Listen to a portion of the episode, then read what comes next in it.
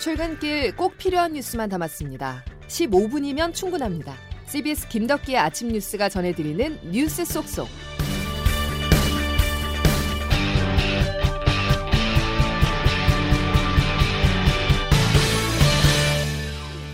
여러분 안녕하십니까? 4월 30일 김덕기 아침 뉴스입니다.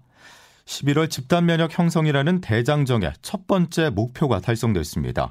정부는 1차 목표로 4월 안에 코로나19 백신 접종자 300만 명을 제시했었는데요.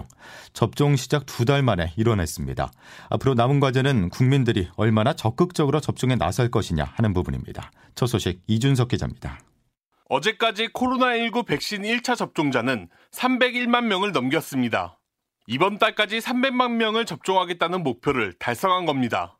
특히 코로나 사망률이 높았던 고령층이 많은 요양병원과 시설 내 접종률이 80%까지 진행돼 우선 급한 불을 껐다는 데 의미가 있습니다. 11월 집단 면역 형성의 첫 단계를 완수한 만큼 이제는 일반인으로 접종이 확대되는 단계에서 접종 기피 현상을 최소화하는 게 최우선 과제로 떠올랐습니다. 정은경 질병관리청장입니다. 나와 우리 가족 그리고 우리 함께 일상 회복으로 돌아가는 첫 걸음이라고 이해해 주시고 순서가 되었을 때 예방 접종을 받아 주시기를 당부를 드립니다. 정부는 코로나 확산에 대항하기 위해 백신의 종류를 늘리는데도 주력하고 있습니다. 식품의약안전처는 미국의 노바백스 백신과 러시아의 스푸트니크 V 백신에 대한 사전 검토에 착수했습니다. 스푸트니크 V는 국내 업체인 휴온스가 생산하고 있는 백신으로 61개국에서 사용 승인됐지만 아직 유럽과 미국에서는 허가를 받지 못한 상태여서 어떤 검토 결과가 나올지 주목됩니다. CBS 뉴스 이준석입니다. 백신 접종이 속도를 내고 있지만 코로나 감염 속도도 만만치 않습니다. 이번 달 들어서 신규 확진자 수는 계속 증가하는 추세인데요. 특히 다가오는 5월은 각종 가족 행사가 많아서 가족 간 전파 우려가 커지고 있습니다. 정부는 오늘 오전 거리두기 조정안을 발표합니다. 조태인 기자입니다. 최근 코로나19 신규 확진자 수는 주 초반 주말 휴일 검사 감소 영향으로 500명대로 줄었다가 주 중반부터 급증해 7, 800명대까지 오르는 패턴이 반복되고 있습니다. 이 과정에서 매주 확진자 수가 늘면서 4월 첫 주 일평균 확진자 수는 500명대에서 지난주에는 600명대 중반까지 올라섰습니다. 여기에 더해 최근 울산에서는 골프장, 목욕탕 등을 중심으로 집단 감염 사례가 급증했는데 영국발 변이 바이러스가 지역사회 감염 확산에 영향을 미쳤을 가능성이 크다는 분석이 나왔습니다. 이런 가운데 정부는 다음 주부터 적용할 사회적 거리두기 조정안을 오늘 발표하는데 현재로서 단계 격상 가능성은 낮습니다. 정은경 질병관리청장입니다. 사회적 거리두기를 강화했을 때 치러야 되는 비용에 대한 부분과 방역적인 차원에서의 역량 이런 부분들을 좀 전반적으로 검토를 최근 감염 경로의 약 60%는 선행 확진자와 접촉한 경우인데 대부분 가족, 지인 등 가까운 관계를 통한 감염이라는 점은 어린이날과 어버이날 등 가족 모임이 많은 5월을 앞두고 매우 우려할 만한 상황입니다. 정부는 이 때문에 5월 특별 방역 조치를 추가로 발표할 예정인데 각종 모임과 행사를 간접적으로 제한하는 방안이 포함될 수 있다는 관측도 나옵니다. CBS 뉴스 조태임입니다. 코로나 예방을 이유로 군에서 각종 인권 침해 행위가 벌어지고 있다는 소식 어제 전해드렸었는데요.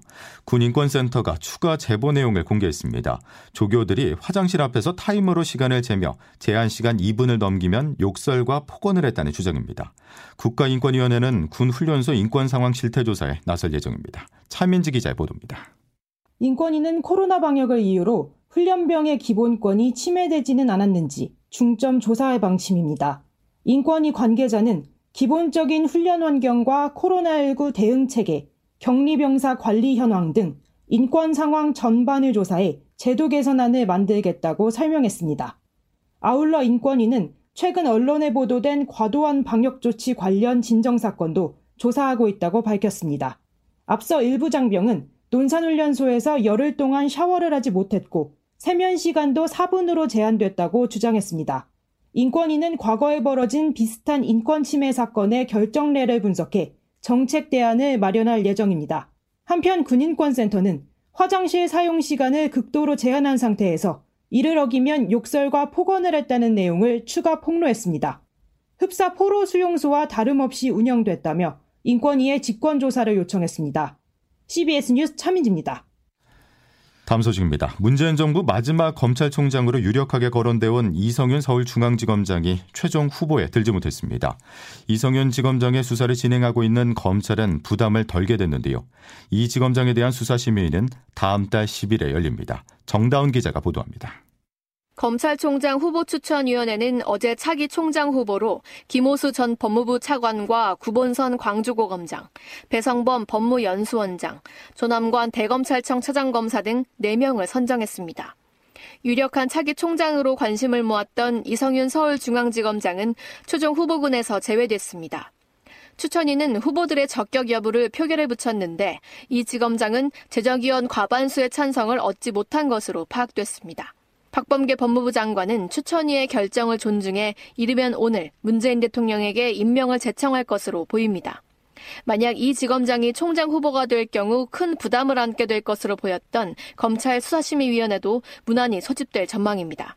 양창수 수사심의위원장은 어제 총장 후보자가 발표된 후 심의를 다음 달 10일 소집하기로 정하고 이 지검장의 수사 무마 혐의를 심리할 위원 선정 작업에 착수했습니다.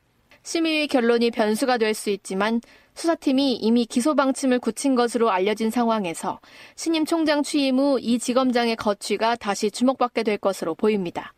CBS 뉴스 정다운입니다. 정치권으로 가보겠습니다. LH 땅 투기 사태로 여론의 관심이 높아지자 정치권은 8년간 묵혀둔 이해 충돌 방지법을 어제 통과시켰습니다. 앞으로 국회의원을 포함한 공직자가 미공개 정보를 활용해 재산상 이익을 얻는다면 7년 이하 징역형 또는 7천만 원 이하 벌금형으로 처벌받습니다. 자세한 소식 송영훈 기자입니다. 이른바 LH 사태로 급물살을 탄 이해 충돌 방지법은 공직자 그리고 국회의원 등이 직무 정보를 활용해 사익 추구를 못하도록 하는 게 골자입니다. 국회는 법안이 논의된 지 8년 만인 어제 법안을 가결했습니다. 재석 251인 중 찬성 240인, 반대 2인, 기권 9인으로서 공직자의 이해 충돌 방지 법안 대안은 가결되었음을 선포합니다. 국회의원을 포함한 공직자는 이해 충돌이 발생할 경우 이를 신고하고 피해야 합니다. 이를 위반하고 사적 이익을 취했을 경우 7년 이하 징역 처벌을 받습니다. 특히 공직자 등은 업무 중에 부동산 관련 이해충돌이 발생하면 14일 이내에 신고해야 합니다. 국회의원을 포함한 고위공직자는 당선, 임명으로부터 3년 이내의 민간 업무 활동을 신고하고 공개하도록 했습니다. 이를 바탕으로 관련 업무에서 배제해 사적 이익을 취하지 못하도록 한 겁니다. 어제 통과한 이해충돌 방지법은 내년부터 본격 시행됩니다. CBS 뉴스 송영훈입니다. 이해충돌 방지법과 함께 관심을 받은 손실보상법은 4월 국회 처리가 결국 무산됐습니다. 여야는 어김없이 내 탓이라면서 책임을 상대에게 떠넘겼습니다. 이어서 이기범 기자입니다. 정부는 코로나 영업제한 손실보상 즉각 이행하라. 정부의 집합금지 조치 등으로 영업에 지장을 받은 자영업자들의 손실보상 요구가 잇따르자 여야 정치권은 20여 건의 손실보상 법안을 경쟁적으로 쏟아냈습니다. 그러면서 4월 안으로 법안을 처리하겠다고 다짐했습니다. 하지만 4월의 마지막 날인 오늘까지 법안은 국회 상임위 문턱조차 넘지 못하고 있습니다. 다른 법안도 같이 논의하자는 더불어민주당과 손실보상법안만 심사해야 한다는 국민의힘이 팽팽히 맞서고 있기 때문입니다. 소상공인 자영업자의 고통을 정쟁의 도구로 삼는 국민의힘을 강력히 규탄합니다. 여당의 미원적 태도로 무산되었습니다. 정부도 손실 보상에 소극적입니다. 권칠승 중소벤처기업부 장관입니다. 손실 보상 방식으로 틀을 만들어 놓으면 이게 굉장히 오래 걸리는 것. 소상공인들만 속이 타들어갑니다. 한국 중소상인 자영업자 총연합회 이성원 사무총장입니다. 일반 국민들한테는 피로도지만 자영업자들한테는 생존의 문제잖아요. CBS 뉴스 이기범입니다. LH 사태는 이사 공급 대책에도 영향을 미쳤습니다. 정부가 수도권의 신규 공공택지 발표를 연기했는데요. 해당 지역에 땅 투기 의혹이 일었기 때문입니다.